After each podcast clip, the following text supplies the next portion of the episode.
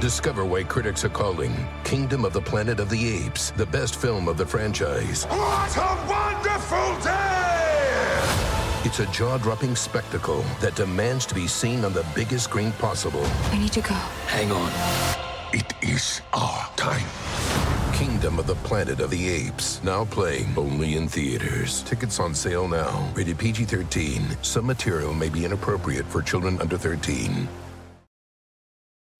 When you need mealtime inspiration, it's worth shopping Kroger, where you'll find over 30,000 mouthwatering choices that excite your inner foodie. And no matter what tasty choice you make, you'll enjoy our everyday low prices, plus extra ways to save, like digital coupons worth over $600 each week. You can also save up to $1 off per gallon at the pump with fuel points. More savings and more inspiring flavors make shopping Kroger worth it every time. Kroger, fresh for everyone. Fuel restrictions apply.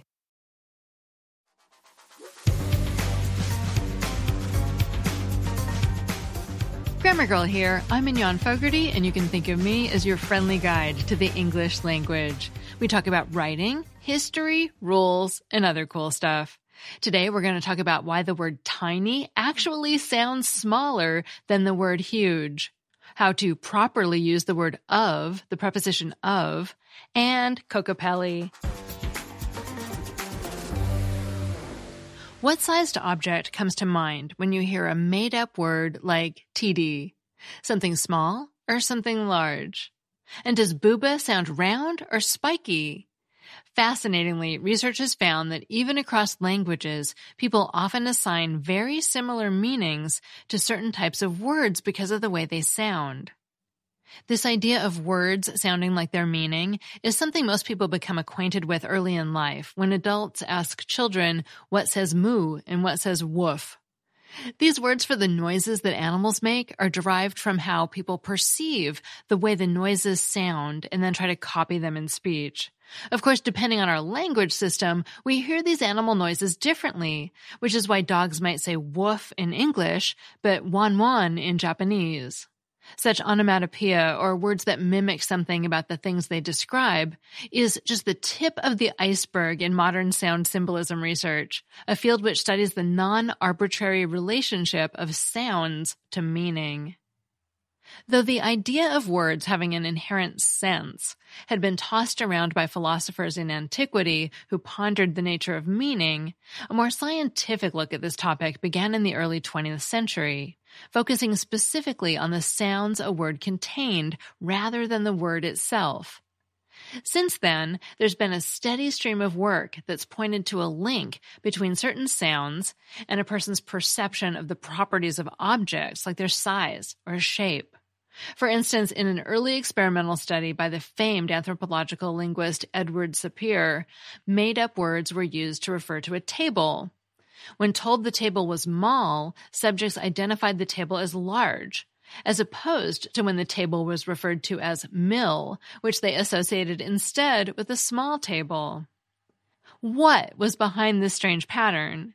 Sapir hypothesized that words with vowels pronounced using the front part of the tongue, like E, were associated with smaller sized objects than words with vowels like O and Ah, made more toward the back of the mouth.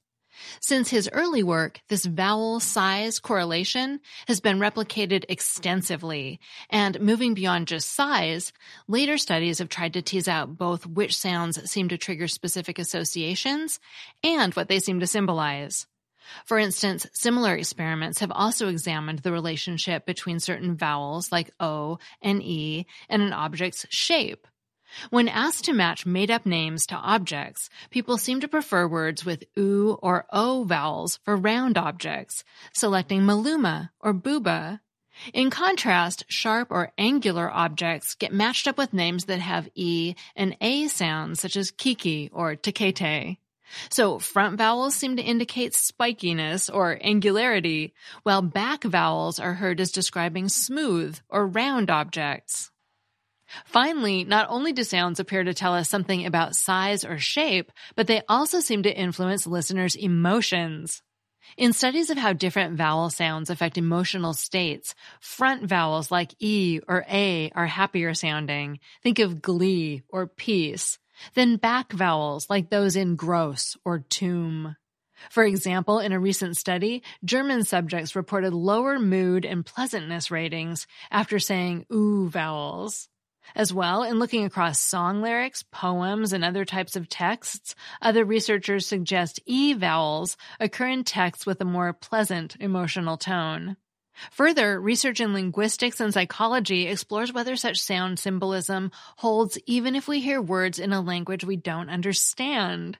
So for instance, when an English speaker listens to Chinese, are they still more accurate in guessing a word's meaning based on the sounds used? The short answer is yes. The sounds people often perceive as indicating small versus big or round versus angular shapes tend to be alike across languages.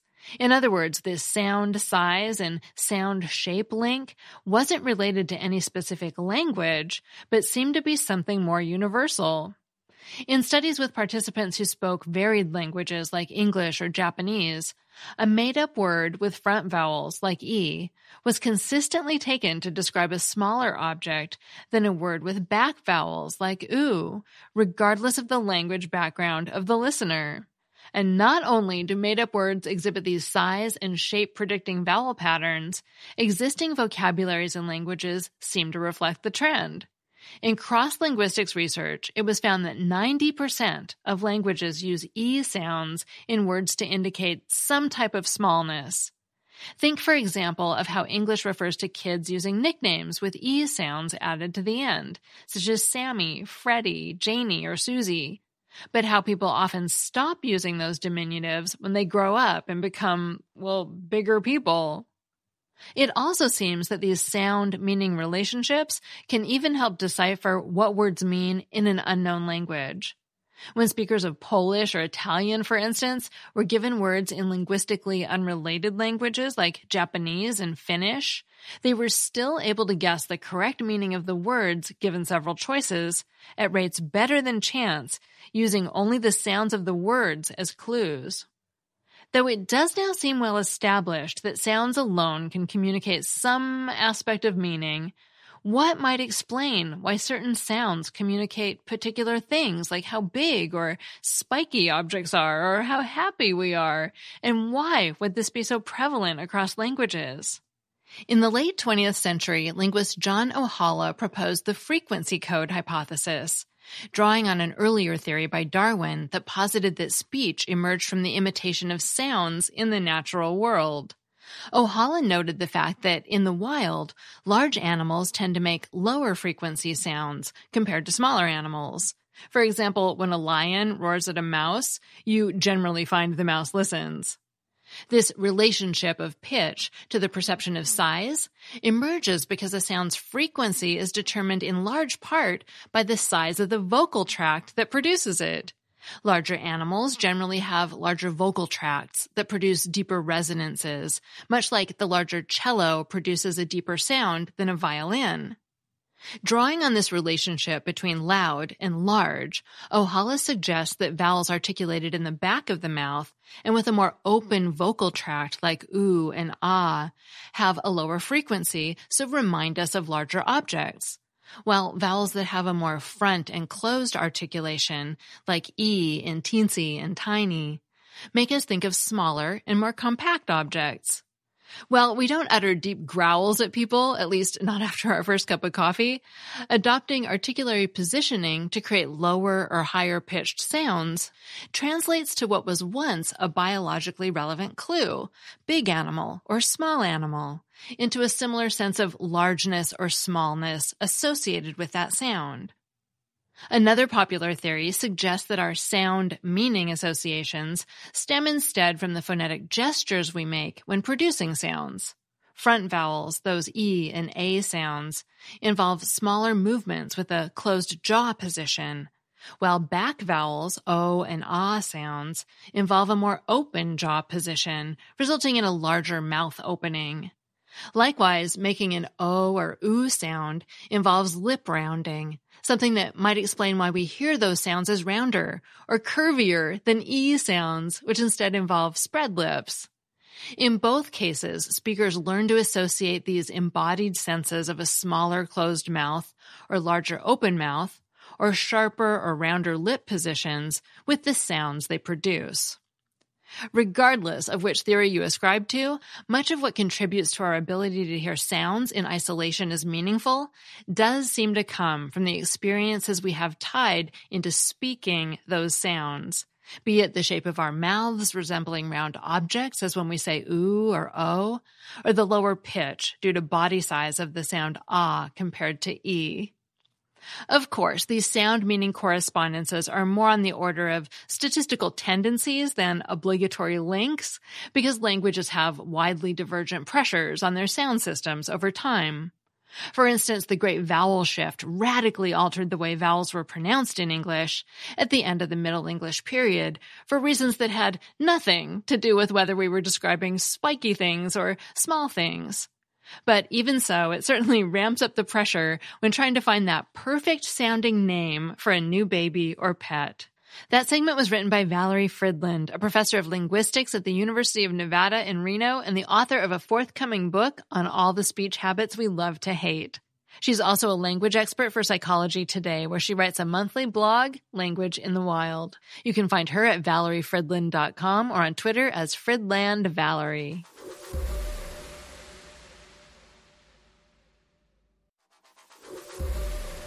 Next, we'll talk about nixing the horrid of. Almost everyone has a few bad writing habits. They're often the kind of thing experts or even your friends can point to and say, Yep, I know who wrote that. She always writes things that way. One of my bad habits is that I tend to overuse the word of. A while ago, I was working on a document, and as I read back through it, I noticed there must have been 20 instances of the word of. Ugh. Of is a preposition, and although it's not an inherently evil word, overusing it can make your writing sound passive and fussy. Here's an example of a bad sentence. She is the wife of George. That is just horrible. It makes me cringe just to say it. It makes me think of Margaret Atwood's The Handmaid's Tale, in which the handmaids have names like Offred, O-F, followed by the name like Fred, to indicate that they belonged to Fred. But I digress. Here's a better way to say the same thing. She is George's wife. See, you don't need the of. That second sentence sounds much more straightforward without it. She's George's wife. I'm hopeful that none of you would actually write, she's the wife of George or any other such strained sentence, but more subtle, unnecessary ofs can slip into your writing if you aren't careful.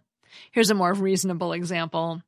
Reporting on some bizarre science experiment, you might write, the length of the remaining string can be used to calculate how far the snail has moved. There's nothing really wrong with that sentence, except it leaves you wondering how to attach string to a snail. Nevertheless, you could tighten up the sentence by rewriting it to say the remaining string length can be used to calculate how far the snail has moved. See, compare the length of the remaining string with the remaining string length. The second version, without the of, sounds more direct, at least to me. And here's a final example of how the word of can be a sign that your writing is bloated and can be more direct. First, the bad sentence. You can tell that the readers are passionate about flocked Christmas trees by the criticism of tiny details of tree pictures online. You can get rid of that of in the part about the criticism of tiny details and make it better.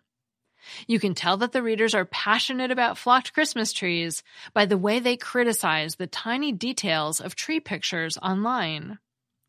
The first sentence isn't wrong, but can you hear how the second sentence sounds more active and direct?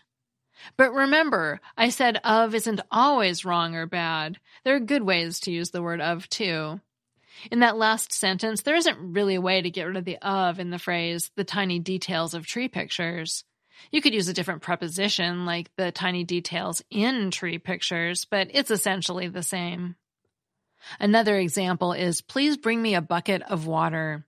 You have to write it that way to show that you want a bucket that actually has water in it.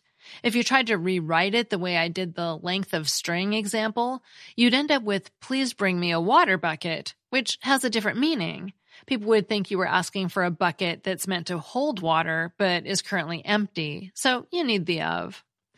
You may remember that in a previous episode, I talked about using of to show possession. And of is especially useful when you're dealing with double possessives. For example, if you want to talk about a photo that you own, you probably shouldn't say, that's my photo, because people might think it's a photo of you instead of a photo that belongs to you. You could say the photo belongs to me, but you could also use an of and say, that's a photo of mine. The of indicates possession, as does the word mine, which is what makes it a double possessive. I also find of to be useful when I'm dealing with a complex trail of possession. I find it easier to follow something like, he's the cousin of my neighbor's brother, than he's my neighbor's brother's cousin. Finally, there's at least one idiom where you need an of. You need it in the phrase a couple of. You have a couple of marimbas, a couple of friends, and a couple of feather boas. In most similar phrases, the of is considered unnecessary and you can leave it out. You jump off the pier, not off of the pier, for example. But a couple of is a special case. So although of can be useful, it can also clutter up your writing. If using it the wrong way is one of your bad habits, as it is mine, you might want to use the find feature of your word processor to search for the word of after you've finished your first draft to look for sentences that could stand some rewriting. Finally, I have a Familect story. I started listening to the podcast, I don't know, maybe in the last, uh, seems like it hadn't been a year, but time goes faster, so it may have been close to a year or a little less barely made it through. Well, I did did fine going through school, but didn't have to try hard, so I didn't try hard. Hated it with a passion. And then uh, once I got out of school later, um, became a Christian, went into the ministry, um, and now several years ago, um, not not only did my heart change, but my my brain changed too. I enjoyed learning and reading and studying, so uh, started back uh, taking uh, graduate classes for a master's degree, um, and I'm about halfway finished through that. Um, started using the Grammarly tool online and then listening to your podcast and a few others about words and their history and how to use them and things like that. So, uh, wish I'd paid attention in school 20 years ago, but didn't. Uh, but I'm enjoying uh, learning now.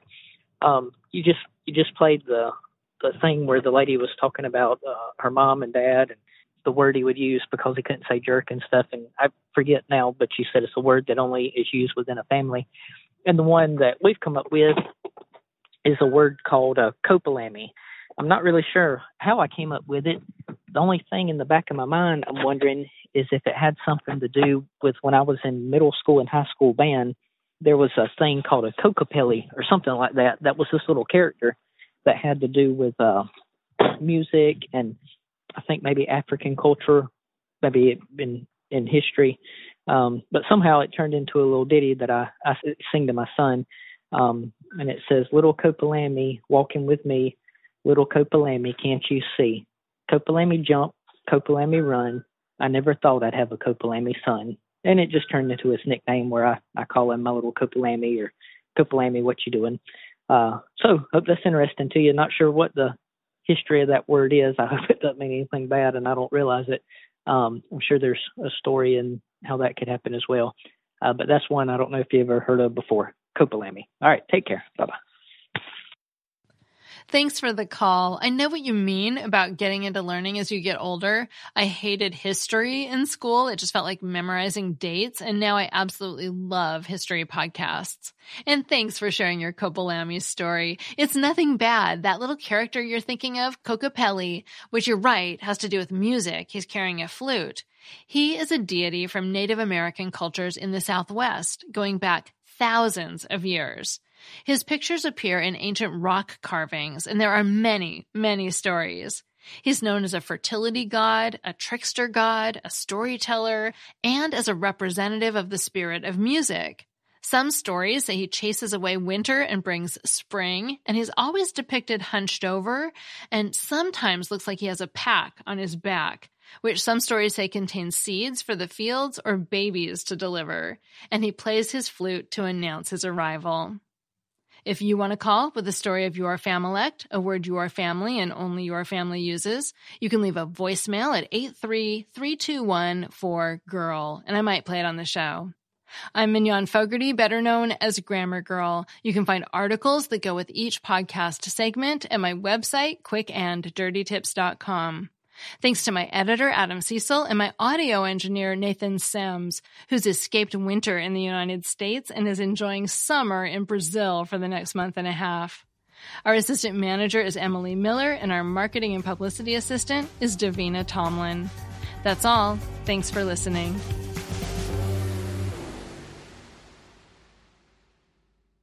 Who doesn't love a classic chocolate chip cookie? Famous Amos has been making them since the 70s, 1975 to be exact.